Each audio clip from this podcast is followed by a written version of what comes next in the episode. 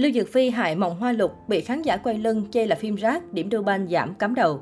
Mộng Hoa Lục hiện đang là bộ phim nhận được sự quan tâm của đông đảo khán giả.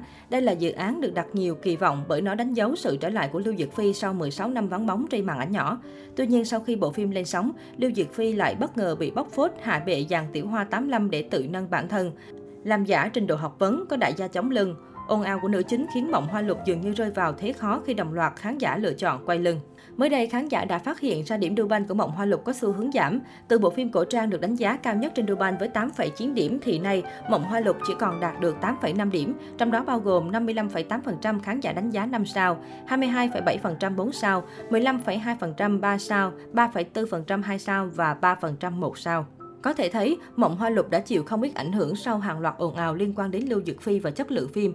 Nhiều khán giả thẳng thắn tuyên bố Mộng Hoa Lục là phim rác, sẽ không tiếp tục ủng hộ phim nữa. Cộng đồng mạng cũng không quên mỉa mai Mộng Hoa Lục vì nước đi mở điểm Duban sớm đầy khôn khéo. Một số bình luận của khán giả về thành tích giảm mạnh của Mộng Hoa Lục.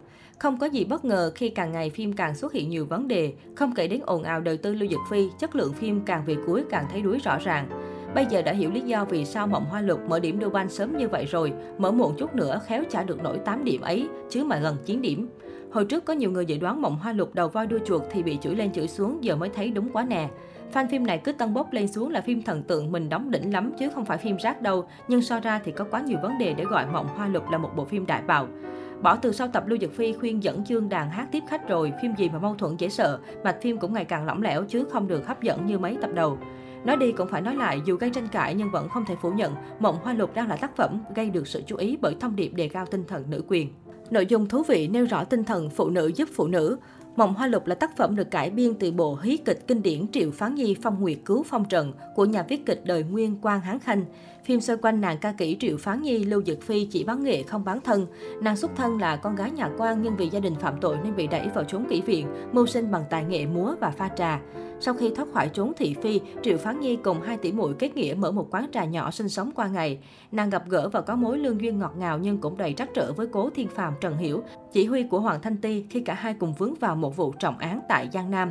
Tuy có quá khứ bị người người khinh thường nhưng bằng bản lĩnh và tài nghệ của mình, Triệu Phán Nhi đã chứng minh rằng phụ nữ có địa phận thấp kém trong thời xưa vẫn có quyền bình đẳng. Tinh thần phụ nữ giúp phụ nữ cũng đặc biệt được chú trọng trong phim qua việc xây dựng những tình huống như chị em kết nghĩa bảo vệ nhau trước cãi xấu, cùng nhau lập nghiệp hay đứng đứng ra giúp đỡ những cô gái yếu thế hơn.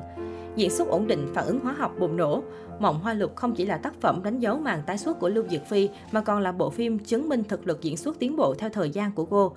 Một triệu phán nhi thông minh tự trọng, có bản lĩnh nhưng cũng dễ siêu lòng trước tình yêu, được Lưu diệc Phi thể hiện rất trọn vẹn.